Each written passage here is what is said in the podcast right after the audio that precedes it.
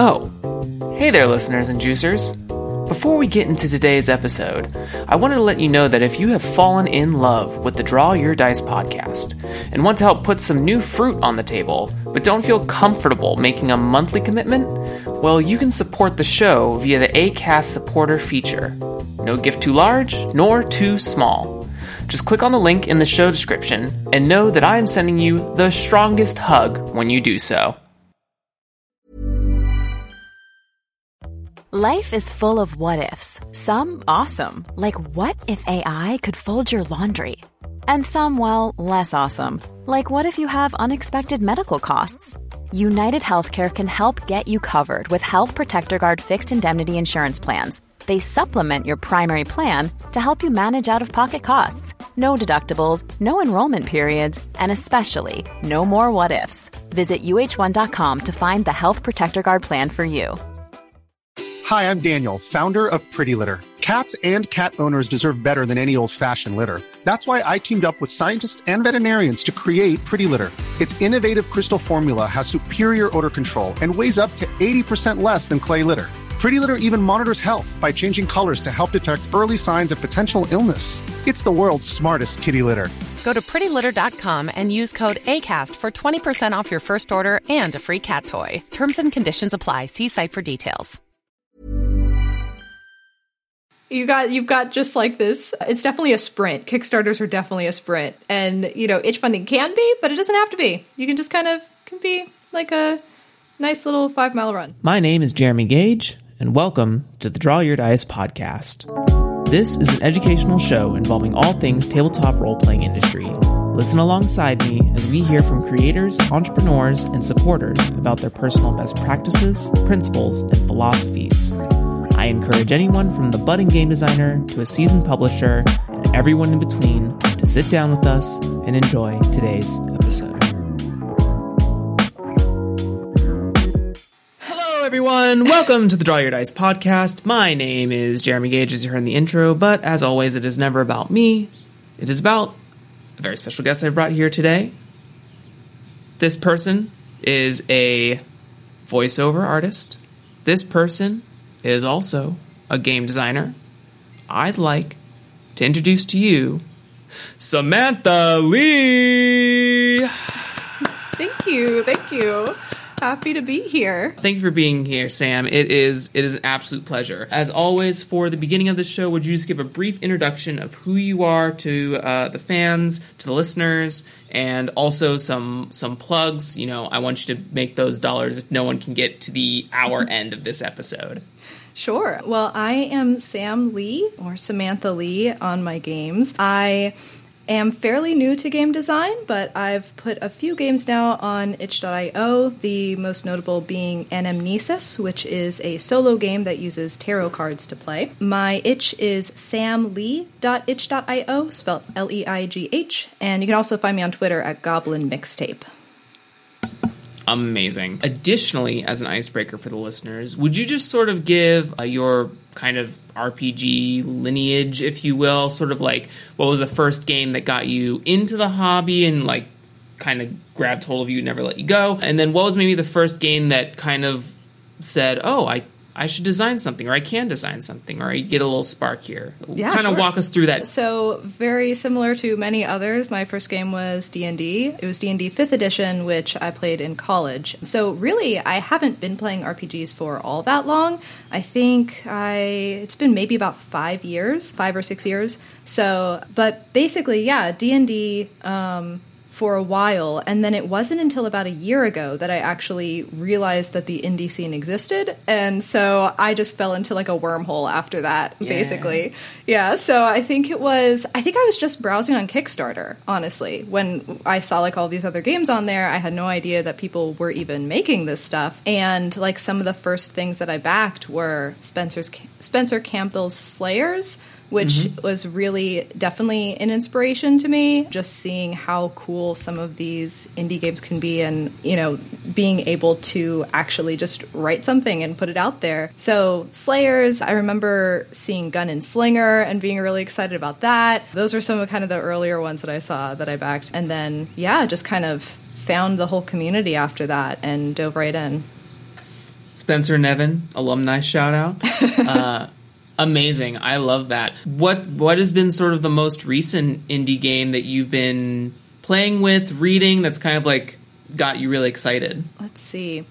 Oh, I've been playing a lot of solo games recently, and one that really just blew me away recently was Long Haul 1983 by Sean Patrick Kane, mm-hmm. which is you're playing as a truck driver who's trying to make their way across this kind of vast space in order to get back to somebody that they care about, while like some sort of danger is lurking and trying to get you. And it was very cool. It's got such good design. It's like very inspirational to me in mm-hmm. like setting the tone in a game, and also providing little tiny details to kind of help the player. There's a section at the beginning, which I don't usually see in solo games, that has things to help you create your character. So like a little list of like what your character might be wearing, and you might pick a couple things from that list. So that was really cool to me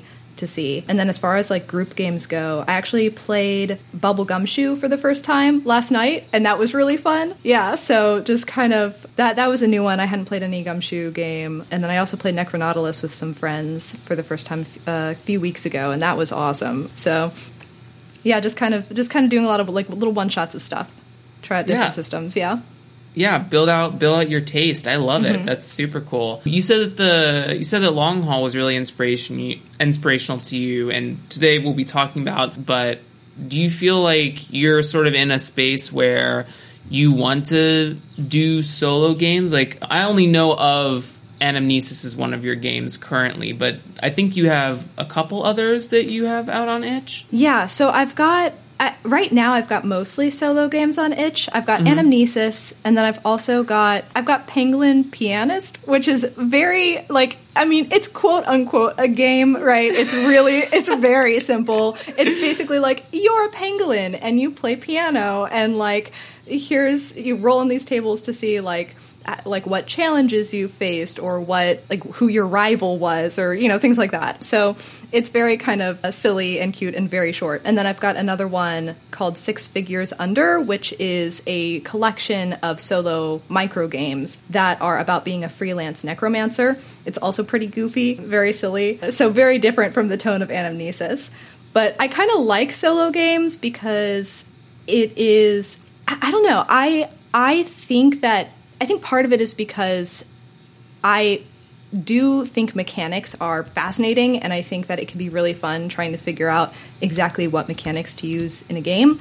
But overall, I'm more interested in like the tone and the story than I am the mechanics. And typically you need a little bit more focus, in my opinion, on mechanics when you're using like when you're playing big group games, because you have so much more to think about with so many other people playing. Obviously, like with solo games, still very much something you need to consider, but I don't have to worry as much about like balancing, right, for an entire party of people. So I kind of navigate towards solo ones because they're a little easier for me to tackle, especially as a new designer. And I kind of like the idea of, you know, somebody playing a solo game and being able to really shape the story how they want it to go. So yeah, I've just kind of I have not tried to gravitate towards them in any way. I just kind of have naturally found myself writing them. So yeah, there, you know, recently I've been I started trying to game design since November of last year. And it was mechanics focused because a lot of the games I play are like crunchy mechanical games. I'm like, oh, I must have like a good grasp on making mechanics. And every single like project I've done where I've tried to like make up a mechanical system has sort of like fallen flat for me. But recently I've been doing some paid work for individuals in like making setting pieces. Mm-hmm. And I think there's a bit of, like, an attraction to fiction writing for me specifically, like imagining a place, giving that place, like, a personality, and not really having to worry about mechanics. So I think that in my design career moving forward, I'm going to be exploring a lot of like micro setting type writings and offerings, and do like a almost like a licensing, like an intellectual property licensing. You're like, hey, if you like this little micro setting, feel free to take it, put it right in your book, and resell it or whatever, or something like that, something really modular. So, sure. But that's all to say is that I commiserate in the sense that like I just have this natural gravitation towards a specific part of game design that isn't like the system, right? And I think that's really fascinating that a lot of people, I think sometimes a lot of people feel like they have to come in on the mechanics end of things, but, and maybe not everyone, I guess that's making a pretty wide sweep of an assumption, but in my experience with people I've talked to, it seems like they always come mechanics first in their first design careers. That's interesting. I'm here to say that potentially that's not true. Yeah, that's a very fascinating to me, because I certainly did not go mechanics first with even like my first game. So but like I can definitely see how that would be a focus for a lot of people. And I really relate to what you said, because I found that, I mean, that's one of the beauties of like hacking or working within somebody else's game is you don't have to worry about all of the mechanics. You can just kind of take a setting or a story or a character and frame it around the mechanics that are already there. And it's one of those situations where sometimes limitations can foster creativity, because you have to work within a set of rules. And so you can it's maybe not quite as intimidating sometimes as staring at a blank sheet of paper. I did a little bit of freelance work recently for Travis Hill on his new Kickstarter, This World is Not Yours. And you know, that was really eye-opening to me, because I, you know, didn't do any work on the mechanics of that game, but it was like, he approached me and was like, hey, do you want to write a scenario for this? So I really was able to just kind of dive into the setting and the characters, and I was able to use the mechanics to kind of help raise it up rather than worry about what the mechanics should be. So, yeah. And that's what a lot of people recommend when they're like, what should I design first as like my first game or whatever. And a lot of people always recommend hacking or supplements for things already. So that's a really good point. And I've certainly seen hacks where it's literally just like a setting transition or a new set dressing or, you know, classes for D&D and stuff like that. Yeah. New playbooks for stuff. Awesome. I think that's going to sort of lead us into previewing one of your games. So for the listeners here, we're going to be doing something a little bit extra with the game. We're going to talk about it first, but the game will probably give a better presentation if we play it a little bit. So this is an experiment for the show, but we're going to be playing the first act and maybe a second act if time allots of Anamnesis. But, you know, first off the rip, Sam, what was, like, the sparking idea? Like, why Anamnesis? How did it enter into your noggin? Sure, yeah. Anamnesis is kind of funny because it was so very, very, very different. I had this idea for a game where I wanted it to be, like, a group game where you have a GM and all of the players wake up with amnesia, and you kind of pass out blank character sheets, essentially. And the GM would have completed character sheets. And so the players would then have to kind of navigate through their environment and try to accomplish different tasks, and thus figure out, like, which skills they have and, like, what their story is with the people that they talk to. And so that was, like, the original concept, which I'm still, like, that could be interesting, right? Yeah, like, that could be very cool. Yeah, I haven't figured that one out yet, but, like, that's on the back burner somewhere. But I pulled that idea out, kind of wanting to start planning it, and it became Anamnesis. It was, like, I was doing some thinking, I was like, what if this is a solo game, and then what if I ditch the character sheet? And, like, it just kind of went in an entirely different direction from the original. So, but I really like how it turned out. It wasn't what I was intending to write at all, but it just kind of, like, naturally went there, and I really enjoy what came from it. So amazing. Yeah, Randy Lubin was on the show previously, and he also talked about how there is a game which is now called, Behind the Magic, where for a long time, he wasn't trying to make it a LARP, and then a friend of his, like, sort of went through the book, is like, Randy, this just wants to be a LARP. I don't know why you're trying to fight what's going on here. It, like, this is what it needs to be. And then Randy was much happier with all the mechanisms and everything in his life. So, you know, I think it's what's really cool to take away from your story and also from Randy's story is that a game will kind of tell you what it wants to be over the course of time. Not that you should, like, you should always save all of your ideas in, like, a trash folder and never delete it, because you never know when you're going to want to sift through that again. Mm-hmm. But I think it's, I think sometimes we can get into a space where, in my case especially, when we try to brute force something and the game wants to be something entirely different. And I think that can put a mind at ease if you just, like, kind of let it do its thing. Yeah, I can definitely agree with that, for sure. So what was writing Anamnesis like? Like, what was sort of your inspirations for it? What was maybe some of its, any touchstones that, like, helped you create the prompts and everything like that? And the structure? Yeah. So I knew that... I took a couple of inspirations for Anamnesis. The Wretched by Chris Bissette. I'm hoping I'm pronouncing that name right. And then The Portal at Hill House by Travis Hill and Lindy Ferris Hill. Both of them definitely have different tones. I say that, but Anamnesis, both of them are a little bit darker than Anamnesis. But Anamnesis can be very... It can be very... There is, like, a little bit of kind of...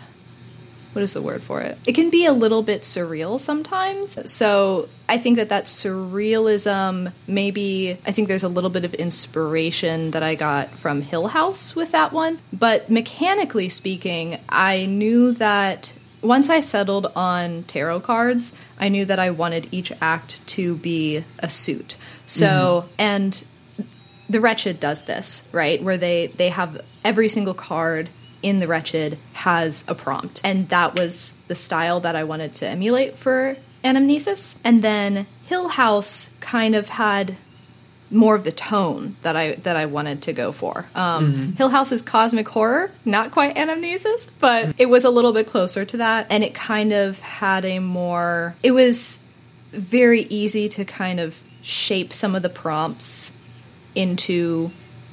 a story of your making, and I wanted that to be very important for Anamnesis as well, because in Hill House you're kind of given different aspects of these rooms that you're walking into of this house. So one thing might be a word that describes the feeling of this room, like isolating, for example, and then another piece might be an object that you find in the room, like a circle of stones, you know, things like that, right? So it gives you the different pieces, but then you can put them together in whatever way you want, and you can tell whatever story you want. I went into that game not, like, having a particular story thread in mind, and actually went out of it having this kind of really interesting story, in my opinion, that I want to actually continue when I play the game multiple times. I want this to be like a reoccurring character who has to, like, go through all these different houses. So basically, long story short, is that was really cool to me, and I wanted Anamnesis, I wanted the prompts to be specific enough to inspire, that you're able to branch off of them very easily, but also vague enough that they would fit in any sort of setting and that you can kind of do what you want with them. I'm here for it. It looks good to me. Do you want to play it a little? I'm all game for that. Cool, absolutely. Cool.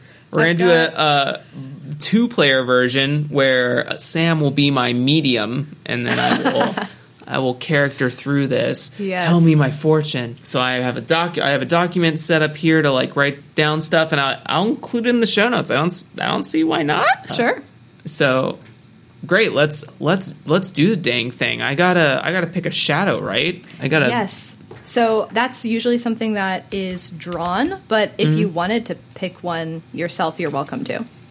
No, let's draw it. I'm here for the random. That's my life. So the shadow card is basically, you know, your character wakes up with amnesia, and your the first thing that you do is you draw the shadow from the Major Arcana deck, and this represents who you were before your memory loss. So it's something that really, it's up to you how much you want to play into it. You might have some prompts that you answer that are very in line with your shadow, and you might have other prompts that you answer that seem a little counterintuitive to your shadow, but that's okay, in my opinion, because people are multifaceted, and like you know, just because you draw a certain archetype with the tarot deck doesn't mean that every action that your past self took fits cleanly into that archetype. It's almost like when, you know, in films or shows, it's almost like when the person has amnesia, they're spending this whole series like discovering a new version of themselves, and they're like, oh shoot, now which version is like true after you know, towards the end. That's actually very much That's kind of what I'm going for with this game, actually. Yeah, there's definitely a large emphasis on, like, your past versus your present and, like, figuring out whether you're still the same person or not by the end of the game. So Yeah. All right, so the shadow, I drew strength. Awesome. So I'm going to just, like, open this up and read a tiny bit about strength just to get a sense of what it is. So show us those voiceover skills. We have power, energy, action, and courage for strength. Cool. Awesome. And then after that, we move on to the first act. So there's 5 acts in total. Each act kind of brings you through each act has a different focus. So the first one's kind of about when you first wake up. The second one is about walking through town and seeing kind of what rings a bell and how people respond to you and how you respond to what you see, and then it kind of goes from there. Cool. We draw 3 cards, right? Yes, we do. Let me draw those real quick. Okay. All right. If you don't mind, I can read this little tiny thing at the beginning to set the scene. Yes. All right. So Act 1 is Pentacles, so it uses the Pentacles deck. You wake up in an unfamiliar place, seemingly within a town or city.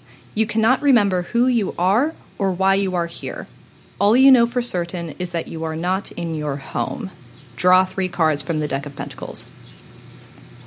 So... I make drawing noises. Perfect. Excellent. Hire me for your Foley work, please. Yes, 100%. So the first one is the Knight of Pentacles. Great start. Which is, you notice a scar on your body. Where is this scar? Do you remember how you got it? I think that I have a wide scar, purpling, maybe recently scabbing sort of thing. On, like, going from my left high trap, all the way to, like, towards my spine. Ooh, wow. That's a big one. Yeah, it's big. It's a big one. Nice. Okay. Do you remember at all how you got it? You might not. Myself is probably, like... I feel like... it wasn't an accident. That's all I think I know. Yeah, that's very good. I love that. Sweet. All right, you ready for the second one? Yeah, let's go. Let's dive in. We have the 7 of Pentacles. 7 of Pentacles. May I? What was that? May I? Have it up? Yeah. Absolutely, please. I'm hoping, just so everyone knows, Sam has a more updated version of the one than that I have. So if any prompts don't sound similar to one, sure, we'll figure it out. Gotcha. We'll do it live. 7 of Pentacles. You pull out your wallet and start. This is a different one. Thumbing through its. See there. Yeah, I think I actually. Do you want me to send you this document really quick? No, you read it. Go ahead. Okay. Yeah. Sure. That's funny because it's like one of the major ones that changed. I love it. I'm leaving it in there.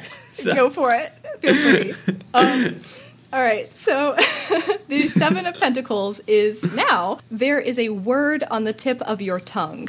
Which word is this? Cool. Cool.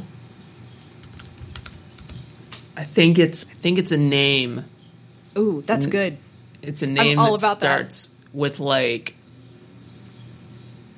the first like letter my tongue wants to make when I think name is an R. So I think it starts with an R, but I don't know fully what it is. Very cool. So you've got this name in your mouth that you can't quite say, and you've got this long scar down your back that seems fresh and seems intentional. Very good. Awesome. All right, are you ready for the next one? Yes, absolutely. Sweet. Oh, I'm so excited. Okay, it is the Two of Pentacles. Two of Pentacles. You look down at the clothes on your body. What are you wearing? How do you feel about the way you look? I think that as I look down, and the reason why I probably noticed my scar in the first place is that I think it's hot, so I'm kind of sweating. I only have like slacks on. I don't see any of my other clothes in the room, and I think that there's like a line of just kind of build out the room, I guess, of wherever the F I am. I think wherever I woke up from, there's like a small like little staining of like a bloodline in the carpet. I guess I woke up from the carpet, like just from like the scab, maybe tearing as I'm rolling around in my sleep. So half naked, I suppose, with slacks. Gotcha. Also, really quick pause. I just realized I was not doing this correctly. I was like, when do we draw the major arcana? That's not a. That's okay. We can go backwards. Do you want to redo, or do you want? What are your thoughts? No, we'll just add them in. We'll just do the thing. Okay.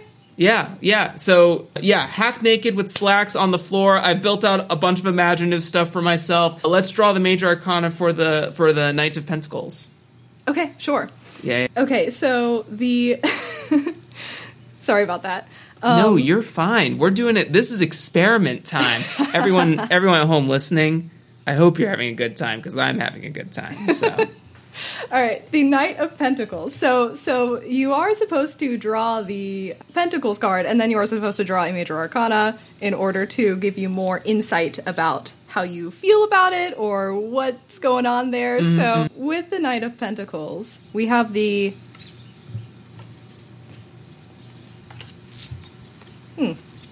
There we go. We have the moon. Yes. So the moon. Hidden enemies, danger, darkness, terror, deception. Can't make it up. I already did it. So that's the scar. You know what I mean? That's very good. Yes. Yeah. So maybe this is... Yeah, I love this. So this scar was probably given to you then by some sort of enemy, or maybe there was a lot of fear behind it. I think betrayal. The word betrayal is coming to me. That's very good. I really love that. That's excellent. Yeah. All right. So, and then for the Seven of Pentacles. Yes. We have the Emperor. Stability, power, aid, protection, conviction, reason. I get like automatically the first thing my mind went to is either like a kingpin or a tyrant, right? So whatever this name is linked to, they're like a leader of something. Ooh, okay. Yeah. Interesting. I'm curious what like your relationship with this person is like then, right? If it's the first name you think of. Me too. Like, are you just very loyal to them, or is it a personal relationship? Is it an enemy, right? Very good. I love Sam, it. I don't know. I have amnesia. All right, let's go with, maybe we'll figure it out then. The Two of Pentacles is the sun, which is interesting. It is often marital happiness, fortunate marriage, contentment. Okay. I think that to add to my clothing situation... I think there is maybe like a like a brand. I think there's like a scalding, like a not a tattoo, but like a heat brand on my person. I think I easily noticed it because it's on my forearm, I want to say. Okay. What is it of? Wow, great question, Sam. Thanks for having me here. Let's see. Looking around my room. It's the first thing that I'm chill with. Let's do a... What's over on my game shelf? I think that it is like some sort of depiction of a... Like a... I want to say an owl. Ooh. Like an owl in flight. Okay. Interesting. I wonder if this has anything to do with this ruler. That's what I'm saying. That's what I'm saying. Okay, well that's Act One. So you've got this scar that was created by some enemy recently. You've got this name of this ruler on the tip of your tongue that starts with an R, but you can't quite remember. And then you've got this brand of this owl on your forearm that you can't quite remember what it means. Very asymmetrical. Nice. That's very good. Do you want to do an Act 2, and then we'll sort of like wrap up with that one, and then, hey, listeners, if this podcast episode can get to like, I don't know, 10,000 downloads or some ish, like, I mean, me and Sam will probably play on our own, but if you want to hear the continuing story of whatever I am, you got to earn it. So. It's gonna be some bonus content there. Yeah, exclusive. Yeah, let's go into, let's see, Act 2, Swords. Thank you, by the way, for facilitating this. Yes, of course. I will hopefully play my own game properly in the second act. All right. Let's see. Okay, so Act 2, Swords. After getting your bearings, you walk around town. You know this town. You know it well, but you cannot remember it.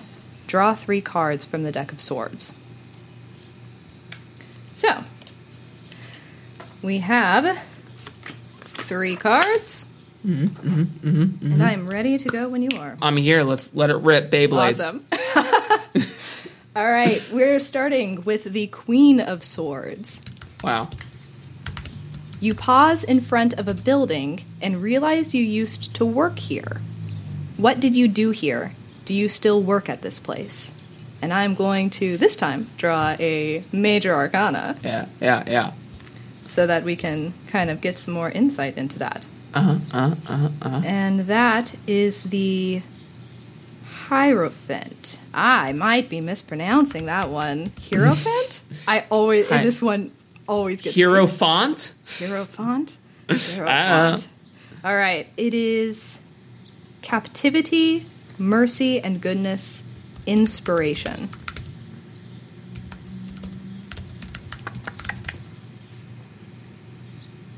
I think there is a piece of it. I think it's a police station. Ooh. Yeah, I think it's a police station. I think that I'm maybe a detective. Interesting. Well, I'm not. I don't know if specifically I would remember my role, but it is this large, either like court building or police barrack sort of. Gotcha. All right. And how do you? Do you think you still work here, or do you not know?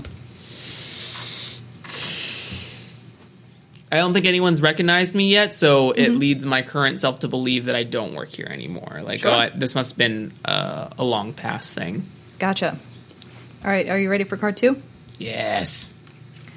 We have... oh, this is one of my favorite cards. The 9 of Swords. Which just looks like... it's the one with the guy with all the swords behind him and he's weeping. It's just so evocative. I love it. Yeah, it's really something. So that one is... someone is having an argument in the street. Does this remind you of an argument you've had? And the Major Arcana card is Death. Death. I was waiting for it. So that's fun. Death... means, if I can find it, there it is, end, mortality, destruction, and corruption. Yeah, I think it definitely does. I think if anything, this is like the first piece of like tangible memory. Mm-hmm. And I think I remember arguing with like another officer of some sort. I don't know specifically of maybe who it was, almost like a chief of police. Okay. They were above my pay grade. And I think the people in the street are arguing about like letting something go or like ignoring something. Like, okay. Why is it such a big deal? Yeah. And I think I'm mad about that. Mm-hmm. Gotcha. That's really good. Okay, are you ready for the last one? Yes. Okay. We've got 5 of swords. Someone on the street recognizes you. How do they react when they see you? And I just pulled the Wheel of Fortune, mm-hmm, mm-hmm, which is destiny, fortune, success, luck, felicity.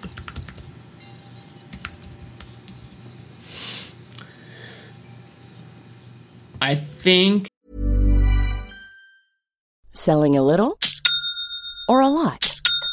Shopify helps you do your thing however you cha-ching. Shopify is the global commerce platform that helps you sell at every stage of your business. From the launch your online shop stage to the first real-life store stage, all the way to the did we just hit a million orders stage, Shopify is there to help you grow. Shopify helps you turn browsers into buyers with the internet's best converting checkout. 36% better on average compared to other leading commerce platforms. Because businesses that grow, grow with Shopify. Get a $1 per month trial period at shopify.com/work. Shopify.com/work.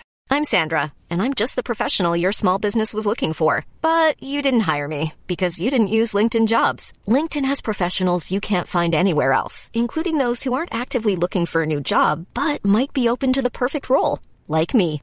In a given month, over 70% of LinkedIn users don't visit other leading job sites. So if you're not looking on LinkedIn, you'll miss out on great candidates like Sandra. Start hiring professionals like a professional. Post your free job on linkedin.com/people today. Hi, I'm Daniel, founder of Pretty Litter. Cats and cat owners deserve better than any old-fashioned litter. That's why I teamed up with scientists and veterinarians to create Pretty Litter. Its innovative crystal formula has superior odor control and weighs up to 80% less than clay litter. Pretty Litter even monitors health by changing colors to help detect early signs of potential illness. It's the world's smartest kitty litter. Go to prettylitter.com and use code ACAST for 20% off your first order and a free cat toy. Terms and conditions apply. See site for details. The person who recognizes me is potentially the same person that put me in that room, and I think mm-hmm. it's for like a mm-hmm. safety reason. Like, oh, it's almost like they're like, yo, you can't be out here right now. And I'm like, what are you talking about? And I think it's some sort of like, the word I want to use is like a protector. Okay. Whoever this is, they like me. I get the sense that I like them, and they probably saved me from like some final moments. Wow, gotcha. That's interesting. It's like, what were they protecting you from then? Yeah. Very cool. So you were some sort of detective or officer who at mm-hmm. some point had this moment of argument that something should not be ignored, mm-hmm, that was mm-hmm. being ignored, and then you run into this person who recognizes you and seems to care about you and protected you from something, but you don't know what. Yeah. Cool. Nice. That's Act 2. Ladies and gentlemen, that was Anamnesis' first 2 acts. If you want to get those other 3 acts, I don't know, tweet at the both of us. We'll figure it out. 2-player version also of Anamnesis for the first time, perchance? Well, not the first time, but okay. It's not many times for sure. Heard. Yep. I loved it. This is very cool, very evocative, very quickly. And it gives, I think what's interesting about the play here for me is how we were talking about, you're trying to decide who you want to be, your present self or your past self, right? Yeah. And I think what's really fascinating is not knowing who you are, having no description of who you are, or any way to like set up like a character, quote unquote, mm-hmm. you're playing that. Like it's the feeling of like the riffing and then the creation and then the cementing of other ideas that is like, oh, this is a memory coming back to me as you create these things in the fiction. So I think you've created something very resonant in the sort of play cycle that you have here. Thank you. I appreciate that. Yeah, the themes and concept match a lot. Thanks. Yeah, the that is definitely like a big focus of it. And I think that it kind of, the first couple of acts are more about like learning about a little bit about yourself and your past, but then it does kind of more accumulate towards the end when you're really dwelling on that and figuring out who you are now. Mm-hmm. So it kind of shifts in that direction a little bit. Mm-hmm.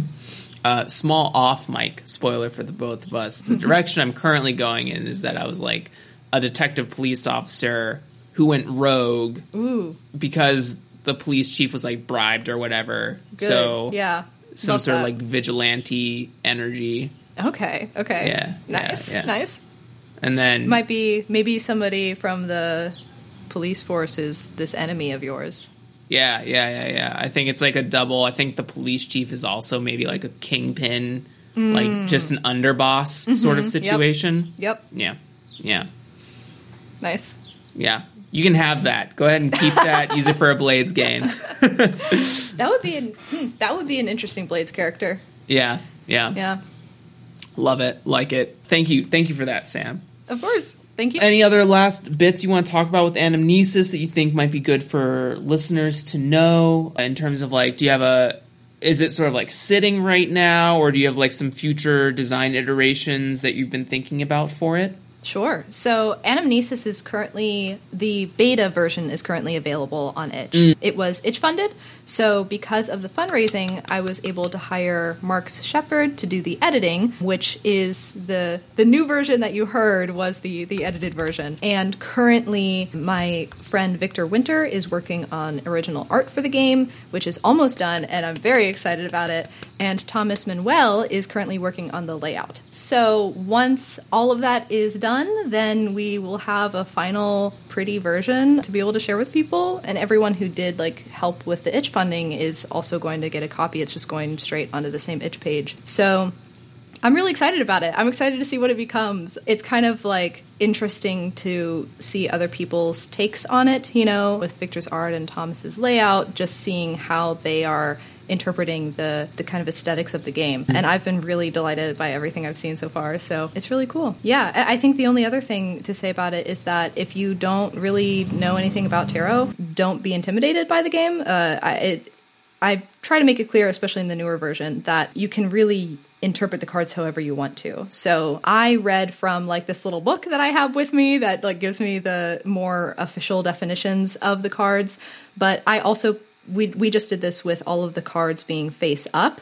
So if you prefer to play with the cards reversed, you can do that too, you know, whether they're upright or reversed, because the cards often have different meanings if they are. Or you can just like look at the pictures and just decide, you know, like you can just take inspiration from the art on the cards, because a lot of the tarot decks are very evocative. So I really wanted to write Anamnesis in a way that was very available. Like as long as you have a deck of tarot cards, even if you know nothing about tarot, you can still play this game. Yeah, I don't know, I haven't looked at tarot deck prices in a long time, but it's like, what, $10 or something like that? It's not too much, yeah. I would say probably not much more than 10 to 15 maybe. Where's our Anamnesis custom tarot deck? That would be, man. Custom tarot art. That's what I'm, that is a thought that I have had that I think is very dangerous. Packaged with the game, let's go. I really want to do a print run of Anamnesis, and actually Thomas is helping to design it in a way that would still be pretty good for print. So, and I have to do some more research though. I'm thinking about maybe doing a Kickstarter in the future to help fund a print run. I'm not sure if I would be able to do one through Itch after kind of the initial Itch funding, but need to work that out. But I don't know. I mean, maybe that could be a Kickstarter stretch goal, but man, that's a lot of art. That is so much art. And that is, I would just feel, I don't know. I mean, I know there's people out there who probably would love this, but I can't even imagine being an artist and being like, wow, I have to draw like pictures for every single one of these cards, right? yeah, that's a big project. Yeah, it's huge. But, you know, so I'm probably going to go more simple than that. But gosh, that would be so delightful though. Well, you could get a couple of artists and break it up by suits and arcana, you know what I mean? That's true. You know, yeah, that's a great idea. That way they don't feel like they have to take on a 78 card load. They could take on like whatever that is divided by 4 math. Now I want to do it 38 4 30s. No. 6? Yeah, 9. So 19, like 20 cards or so. Yeah. Yeah. That's great actually, because like Anamnesis, you have the deck separated out anyway. Exactly, so, yeah. I'll think about that. I'll have to think about that one. Yeah. Give them each a suit, give them each a couple arcana, and that way you get an arcana deck that has mixed styles. Yeah. That'd be interesting. Yeah. Anyways, who am I? Just a business consultant. Amazing.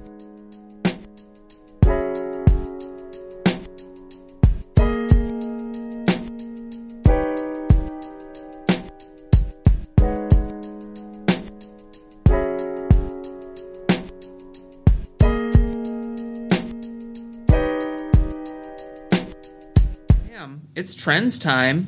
We're going to talk about them. We're going to talk about things you're seeing, things you're experiencing, current events. So in this section, what I usually ask of my guests is that are there any trends that you're seeing in your social circles, Discords, Twitters, Facebook groups that keeps like repeating over and over again lately that like that everyone's riffing off of? Are there trends that you're perhaps seeing that you want to spin sort of a cautionary tale against? Like there's this trend of like dunking on etc. or whatever. Not in like a dunk fashion per se here, but just in that like maybe something you disagree with. That's okay. I think this show is about disagreements as well. And or is there a trend within yourself that you want to spin out into the ether and just let a fan run with if they want to? Sure. A lot of options there. I think it's a taxing question. It's literally what every, like, don't ask this of your guest when you have a podcast. I don't know, figure it out. Hey, you know, it's a lot of it's plenty of options to choose from. It's good. I think one trend that is kind of more close to me is this trend of itch funding that's going on. So that's Sam, didn't you just have a talk about that with Tony Facinda over on Plus One XP on Twitch? I did. How did you know, Jeremy? Going in the resources. Itch funding is very cool. It's this new initiative where people are fundraising their games using Itch as that platform. And it's very interesting because Itch is not designed for fundraising. Itch is not inherently a fundraising platform, but people will make goals with, you know, if this game raises a certain amount of money, then it will, like, have an editor or have extra art or have a print run. And it's really cool because it's a way that creators are trying to step away from Kickstarter a little bit. Kickstarter is so huge in this community. And it's really, I can only speak to certain parts of this because I have never run a Kickstarter. I am still very new when it comes to game design in general. So I don't have the experience of running a Kickstarter and seeing how it compares to itch funding. But I know that for me, the reason why I was able to The reason why I was able to itch fund Anamnesis was because it was very accessible to me. You know, again, as a new creator, it's kind of intimidating to run like your first Kickstarter, especially for like a game especially for like a fairly, well, that's not necessarily true. Sorry. It can be for a new creator. Kickstarter can be kind of intimidating. And I found itch funding to be a lot easier and also a way that I could get my game to people faster. Anamnesis was already written, so I was able to have the beta version there for people to purchase and immediately see and start playing. While with Kickstarter, you have at least some delay until the campaign is over, and then often more of a delay as things as the kind of like the final product is being made. But Itch is a little bit more flexible on how you do things. Some people do pre-orders with Itch, some people do beta versions, and then the fundraising is to make it better, like Anamnesis. And, you know, some people have the full game out already, but they are fundraising for a print run or something else. So it has a lot more flexibility, and it's a lot more easy to manage. Mm-hmm. And also, more of the funds go towards the creator, because Kickstarter takes a larger percentage of that. And also, Kickstarter is an all-or-nothing thing. So if you don't quite reach your goal with Kickstarter, then you don't see any of that money. But with Itch, even if you don't quite hit your goal, you're still making money from the donations and the payments that you're getting for the game. Mm-hmm. So it allows you to at least do some of the things that you wanted to do with the fundraising. So that's very helpful, you know, for me, I was able to have a stretch goal, because the original goal with Anamnesis was just to hire Thomas Manuel to do the layout. And then we blew past that goal really quickly, and so I was able to reach out to Marks about editing. And they did such an incredible job. Marks is an awesome editor. And so It's definitely a situation where if you have kind of multiple goals and you don't quite hit that last one, you can still do everything that you wanted. You can still do a good portion of what you wanted to do with the game, because you are still getting some of the funds. Yeah, if you don't know, itch funding has been a large topic on the show for some time, and I think it's really about like being aware of the scope of your project that gives you all these alternatives. I think that Kickstarter is useful for like if you have a big summed project that in order to make your like MVP or minimum viable, you need those funds fronted to even start, right? Yeah. The other sort of option I see that Kickstarter is good for is like you have a full game and you're basically kickstarting for like a supplement or an expansion or something like that. Hey, if we see that enough people want this thing, then, you know, all or nothing, if we get the funds, we can hire the people to do this, right? Itch funding is also great in terms of scope for games that like you want to take your own pace at, because Kickstarter doesn't give you a long time to like fun things. You have like 2 to 4 weeks depending on the size of your campaign or whatever, to my knowledge. And then but for itch funding, it's like you just kind of like casually rocking along. You can market when you want, whereas like if you're kickstarting, once that thing goes live, you're out the gates every day on Twitter, just like, please buy my shit. I need it. You've got just like this. It's definitely a sprint. Kickstarters are definitely a sprint. And, you know, itch funding can be, but it doesn't have to be. You can just be like a nice little 5-mile run. Yeah, you can choose your speed for sure. And like, I think the other thing that to bring into context too is like for you, I'm sure that you probably set with those stretch goals in mind for your itch funding. Did you set that money aside? Like it didn't turn into spending money immediately. You were like, oh, this $300 is for Thomas, right? So you bank that somewhere. Did you? Yeah. Is that how you did it? Yeah, I actually already had some funds set aside, just like in case we didn't quite reach it. But we ended up blowing past the goal, so it ended up being fine. But yeah, I mean, if I wanted to, I could even keep the money on itch for a bit, you know, just not even do the payout yet until it's needed. So it definitely, it wasn't difficult to kind of set that aside. Yeah, and I think that's important to note about the itch funding process is I think that in some of my conversations with other people, I think one thing that may not potentially be clear to everyone is that, like, even if you're itch funding in a slower pace on itch, you do need to, like, pocket that money somewhere. You can't just, like, because if you spend that $300 you won for an editor on your groceries for the next week, which if you need to spend it on your groceries, please spend it on your groceries. That's not what I'm saying. What I'm saying is that, like, a new $300 is not going to magically appear if you spend that money. So I think with the same thing with Kickstarter, it's about managing your expectations for your stretch goals and things like that, and to keep that in mind as you use these sort of more flexible or versatile options that you can sort of customize for your scope or experience in terms of what you want to do with your game creation business. So yeah, I think itch funding is super important. Are there any people you want to shout out that you think, aside from yourself, do itch funding super well? I mean, one that comes to my mind is Keegan. Keegan EXE does a first one who... Fantastic job. Yep. Yeah. This person who came to my mind as well. Yeah, Keegan is... Well, Keegan's been a great force in the... itch funding kind of a push recently anyway, because they have been compiling and keeping this list of all of the current games that are being itch funded. So anyone who's interested in itch funding, who wants to support that, can just check out Keegan's list and see what is currently there, which has little descriptions of each game as well, and just follow those links and see what's up. So that's been awesome. And so they've been just doing a great job spreading the word about different games that are being funded that way, and they've I think have funded two games that way through itch funding now. A Necromancer and In Extremis. Yes.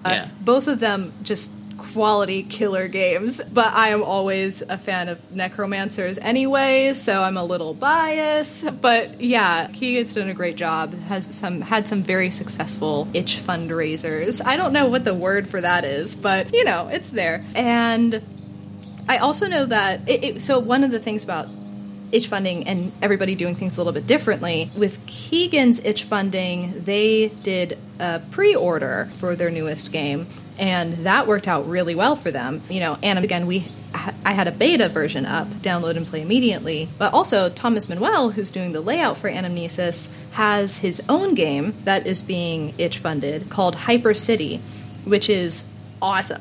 This is such a cool game. It's a solo but together game where you play it solo, but then there's like this message board where essentially you get a group of people and then you each play this game individually, but you use this message board to communicate while you play. And it's like very important to the game. Everybody also has amnesia in that game, so like you're kind of on this message board figuring out who you are, where you are, all that stuff. So that's really interesting. But he had that game up for free on itch, but every $5 he adds this certain like supplement to the game.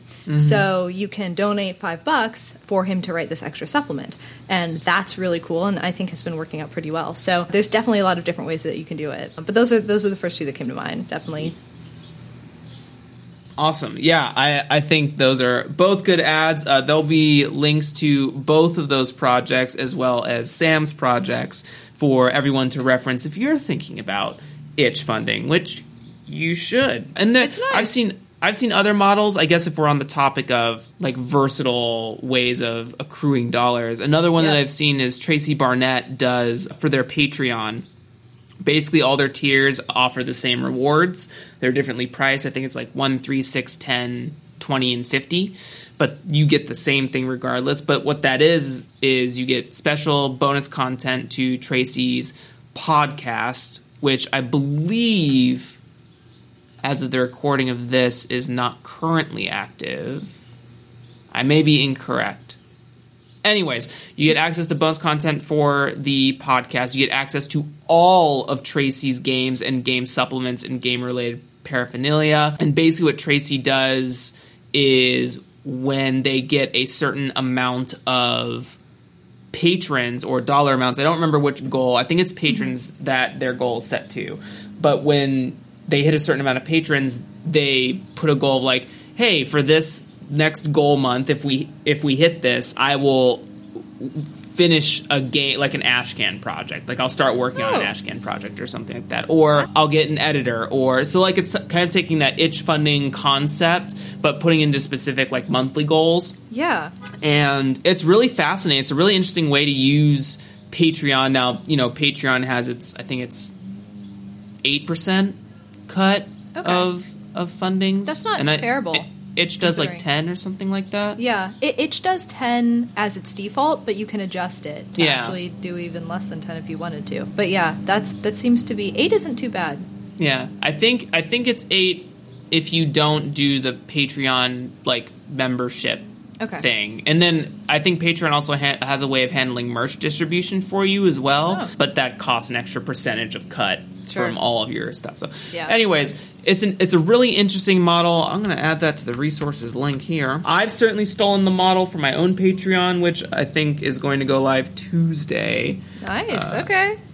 Same thing, you know, you can pay whatever you want, but it gets you access to all of the episodes as soon as I interview with people. So as soon as we're done here today, I'll be editing your episode and then putting it up. Yeah, anyways, the point of that is not to self-promote myself, but is to mention that, like, there are quite a few options aside from Kickstarter. And then, you know, you can even get into stuff like Indiegogo and all of that. You know, a lot of us are trying to take some of the monopoly power out of these entities. Yes. And, you know, we're game designers. We have to be creative. So, like, to solve problems. We're game role players. We have to be creative to solve problems. So out-of-the-box thinking, I think, is going to be very powerful in the next even probably couple months. Like, I think the landscape will change pretty dramatically by December. That's my opinion.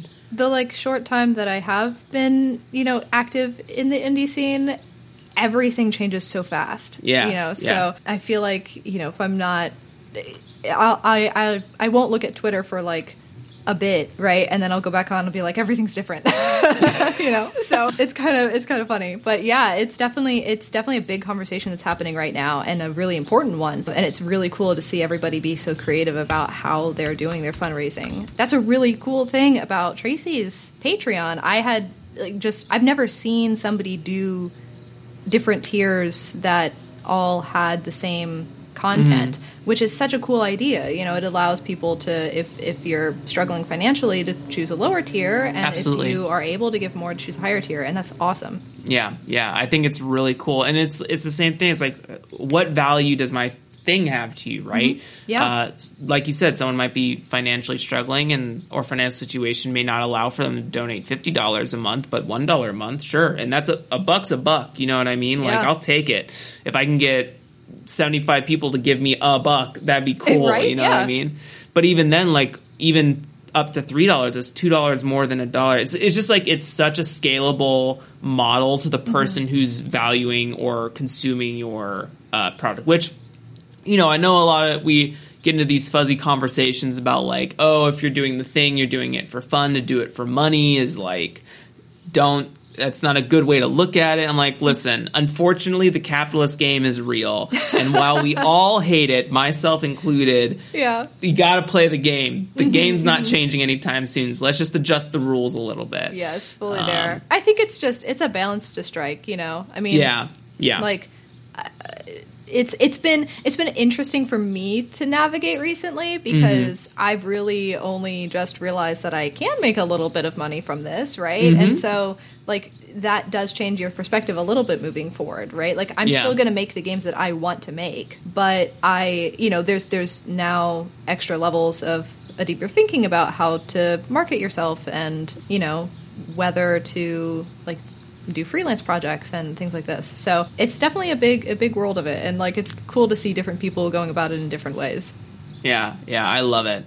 Oh, good, great, happy, super strong. Off mic, there's a book I want to recommend called. I'll send you a link in Discord. It's I think it's called How to Win Without the Pitch by. I can't remember what the author's name is, but it's sort of like taking the concept of how to take back the profession of being a creative. It talks about creative firms, but it's like, you know, we're in a state of creativity where everyone this mostly kind of talks about, like, artwork, like graphic design and stuff like that, and how it's a race to the bottom because no one values art, and the book tries to instruct you or build you up in that, like, you have more control than you think, and all of your pricing should be relative to your living situation. So, like, you can't do your work for $25 if you can't afford to do two jobs on $25 a month, right? When we're talking about those tarot cards, right, it's like that those 20 cards are going to take maybe like 2-3 weeks. So, like, what's your rate for that, for having all of your artistic time be sucked up for 2 to 3 weeks? That's a whole month's worth of bills. So that's a lot. Yeah That's interesting. I'll have to check that out. Absolutely. So last bit here, Sam no one's ever called back on me, so I wasn't ready. Welcome to tips. As a new designer, and a lot of the common tips for this is, like, don't be afraid to reach out to people. I'd like to dig a little bit deeper than that, if we can here. If that's the default answer, let's go with it. I said, podcast magic lets me edit out silences. But yeah, what as a new designer has been like really helpful to you? And what do you think might be helpful to any like new designers out there? Sure. I think that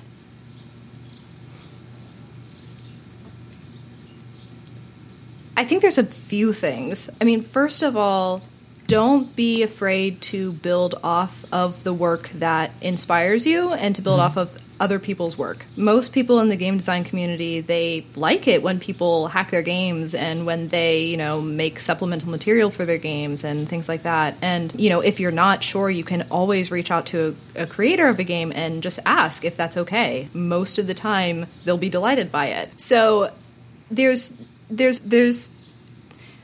a lot of game designers talk about the fact that there are no original ideas. And in fact, like, not just game designers, it's just kind of a fiction sort of thing in general. You know, I've heard about it in like fiction writing. So it really is okay to take something that inspires you and to build from it and to, you know, or to take a piece of media like, you know, any media to take literally anything, to take like a show that you like, a movie, a book, and to make a game that's inspired by that. There are so many games out there that are like this, just a ton, every game, so many games. So there's like there's a lot of places where you can pull inspiration from, and you shouldn't be afraid of pulling inspiration, because if you're trying to create something extremely new, extremely unique, extremely original from scratch as your first project, going into it with that mindset is going to be very intimidating. And your game, it can be still new and unique and original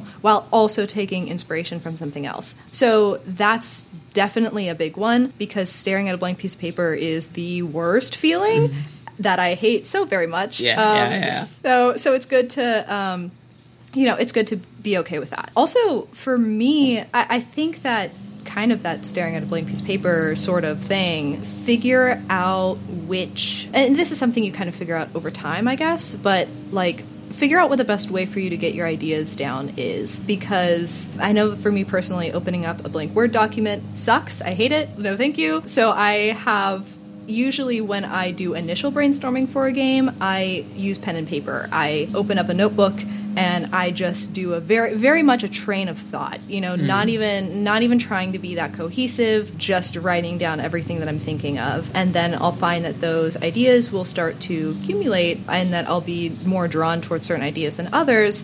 And usually once I kind of have a more general direction of where I want to go, that's when I open up the Word doc and I start like actually kind of doing more planning there. So I think that getting yourself into whichever space will put words down is the best thing, right? Does not matter if the words are good. It just matters that you are getting them down somewhere. And whether that is on a Word doc or on paper or on a whiteboard or anything else, you know, sometimes listening to music helps. Just getting started is obvious. That's kind of the classic tip, you know, just do it, right? Yeah. But sometimes it's hard to just do it. So putting yourself in the environment and with the tools that you can do it in is always good. So that's definitely a tip of mine as well. I think other than that, you know, don't be afraid to like hop into Discord servers and stuff. I know that Discord servers have been extremely inspirational for me, and you don't even have to be that active in them. Like, if you are active, great, but also people understand that, like, there can be a lot of people in Discord servers and it can be kind of intimidating, and like, that's okay. And sometimes you just don't have time to keep up with everything that's going on. I know that like after I have so many Discord servers and it is impossible to keep up with all of them. So I just like, I've just stopped trying, you know, like there are a couple in particular that I try to keep up with more, but really like it's okay to not, it's okay to kind of linger on the edges if that is what you're comfortable with. But even just seeing like the type of discussion that is happening, that can be inspiring, and people in this community I have found are just so supportive. I've been really blown away by how supportive the community is and how welcoming they are to new people. And so just know that, like, if you do hop in one of these servers, like Jeremy Gage's server or like the Brain Trust or Gila RPG's Spencer Campbell's server, when you hop in there, you'll get a very warm welcome. So, and people totally understand if you're not super active in there. That's okay. So that's, you know, that's something to kind of check out, you know, a way to talk to designers, a way to see what people are talking about and get some inspiration. And that can be, it can be inspiring just seeing people doing the work, you know, and being able to do it alongside them. Yeah. On all three of those, as far as the inspiration front, I mean, and you brought up Spencer is, the one thing I like about the indie scene is that when you make a supplement for someone's work, usually that person is like, hell yeah, because it's sort of like they want to boost you up, but also on the real, like, business level, it also, like, builds up their game's portfolio, right? Like, the more things that are created for it, the more, like, resonant it becomes, the more critical mass it builds. You know, it's like D&D has all these expansions. Blades in the Dark has a bunch of Forge in the Dark games that always call back to it, PBTA, right? So, like, for Spencer, with the recent, as of the recording of this, Nova Kickstarter that's been going live, and Nova's been talked about for months now at this rate, there are a ton of people making supplements for this thing, and it has really, like, caught its own fire and, like, praised that entire community. As far as the write it down tip, I'm more on the tech savvy side of things, but same thing is, like, create a space where you're able to jot down the idea as quickly as possible. My thing is, don't trust your brain. Your brain's not going to remember it. I guarantee it. You're going to be in the shower. You're going to think about it like, okay, cool, I'll write that down after I get out of the shower. You get out of the shower. You do your after shower care. You start dinner. You're like, okay, now I have to make dinner for 30 minutes. You have no idea what the original form of that idea was. So for 100%. Me, I use a markdown program called Bear. It costs, I think it's like $14 for the year, something like that. But it has, like, a tagging system. So if I write an idea, I have, like, these set of table of content tags that I index, and I'm like, okay, this is a systems idea. So I'll write down the systems idea, and then I'll tag it under system, and then I can, like, just get rid of it. And then I can go back to my index and be like, what are my system ideas? Like, I'm kind of struggling with the system idea. My other piece of advice for myself on that as well is, like, write down where the idea came from, because it helps you immediately re-enter context of why you thought about that. You know, you're watching the Avengers, right? And, like, oh, that would be a really cool, like, event to put in my D&D game, because D&D truly is just the Avengers at the end of the day. But, you know, that's a great way of getting yourself back into the context of, like, why you had this idea in the first place, which I think is really powerful. And then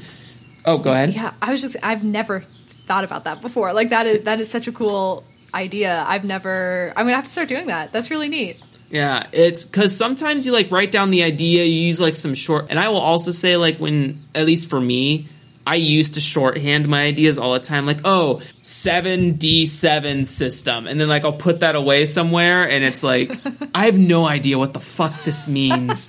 Past Jeremy did not prepare future Jeremy for this. So it's like, write out kind of, like, a coherent thought as well. Yes. So you can basically to get yourself back into it. But to double down also on the community thing, it's like, there are, and not just Discords, not just Twitters. I mean, there are Twitter lists that you can be a part of. I know that Twitter is trying to also get their own, like, groups feature on coming at the end of the year, some ish like that. Facebook groups, really anywhere where there's, like, a conjunction of people that share your ideas or share in your industry, you should definitely be a part of. And I think I also want to tack on too is that there can be something to be said about surrounding yourself with people that think like you, but at some point that plateaus. And so it's nice about larger communities or even different communities, if they'll have you, is that, like, having different perspectives can challenge the way you think and help you grow so much faster, because it sort of forces you to recontextualize what you think you know as far as an industry and a scholarly pursuit in the sense of game design, right? So it really helps you build up other inspirations that you yourself may have never sought out. Yeah, for sure. That's a great tip. Yeah. I mean, it was your tip. I was just riffing on it. It doesn't belong to me. But yeah, any other additionals there, Sam, before we get to the top of the show? I think the only thing is, because you were talking about like organizing your ideas, and I just want to say I'm a strong proponent for creating a personal Discord server. Yeah.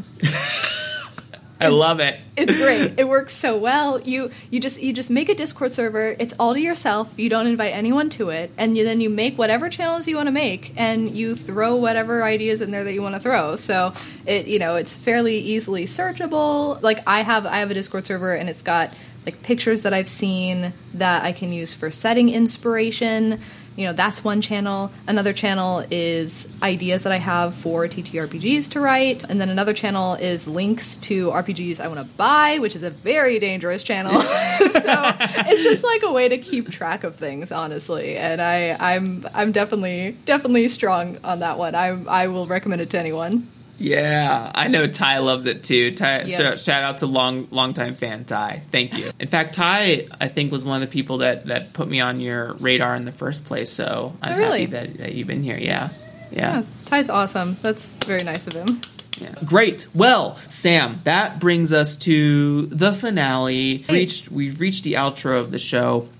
Real quick, replug yourself, let people know where they can find you if they scrubbed all the way through and made it here with us today. All these links and resources that we've talked about in the show will be down in the show notes for your Access listeners. Sweet. All right. Well, I am Samantha Leigh. I can be found at samlee.itch.io.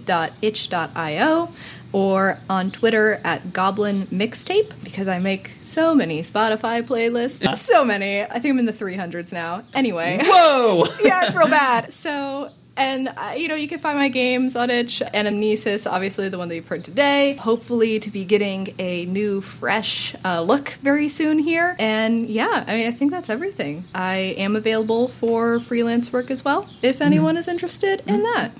Yeah, do you have an email that people should... Yes, I do. Samantha.Lee14. I said that weird. 14.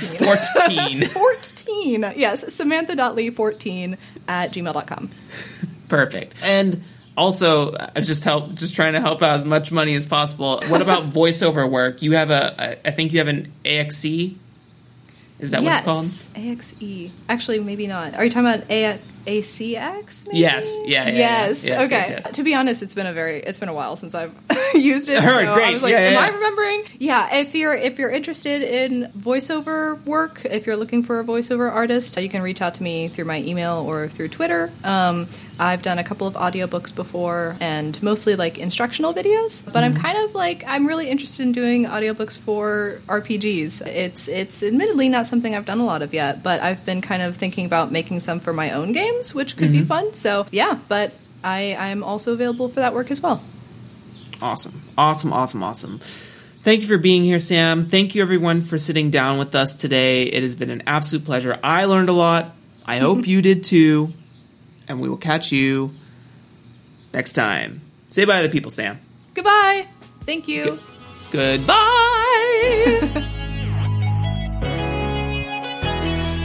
All right, that's a wrap. Thank you for taking the time to sit down and hang out with Sam and I. We really appreciate it. You can find links and resources down below in the show notes, such as getting in touch with Sam or other episodes with similar topics. If you want to be a part of the conversation, please come and join the community Discord server.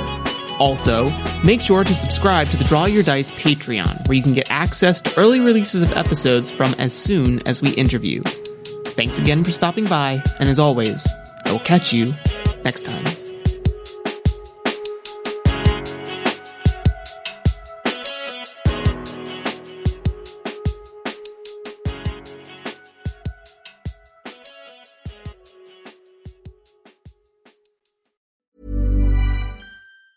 Planning for your next trip? Elevate your travel style with Quince. Quince has all the jet-setting essentials you'll want for your next getaway, like European linen, premium luggage options, buttery soft Italian leather bags, and so much more. And it's all priced at 50 to 80% less than similar brands. Plus, Quince only works with factories that use safe and ethical manufacturing practices. Pack your bags with high-quality essentials you'll be wearing for vacations to come with Quince. Go to quince.com/trip for free shipping and 365-day returns. Hi, I'm Daniel, founder of Pretty Litter. Did you know cats tend to hide symptoms of sickness and pain? I learned this the hard way after losing my cat, Gingy. So I created Pretty Litter, a health monitoring litter that helps detect early signs of illness by changing colors, saving you money and potentially your cat's life. Pretty Litter is veterinarian developed, and it's the easiest way to keep tabs on your fur baby's health right at home. Go to prettylitter.com and use code ACAST for 20% off your first order and a free cat toy. Terms and conditions apply. See site for details.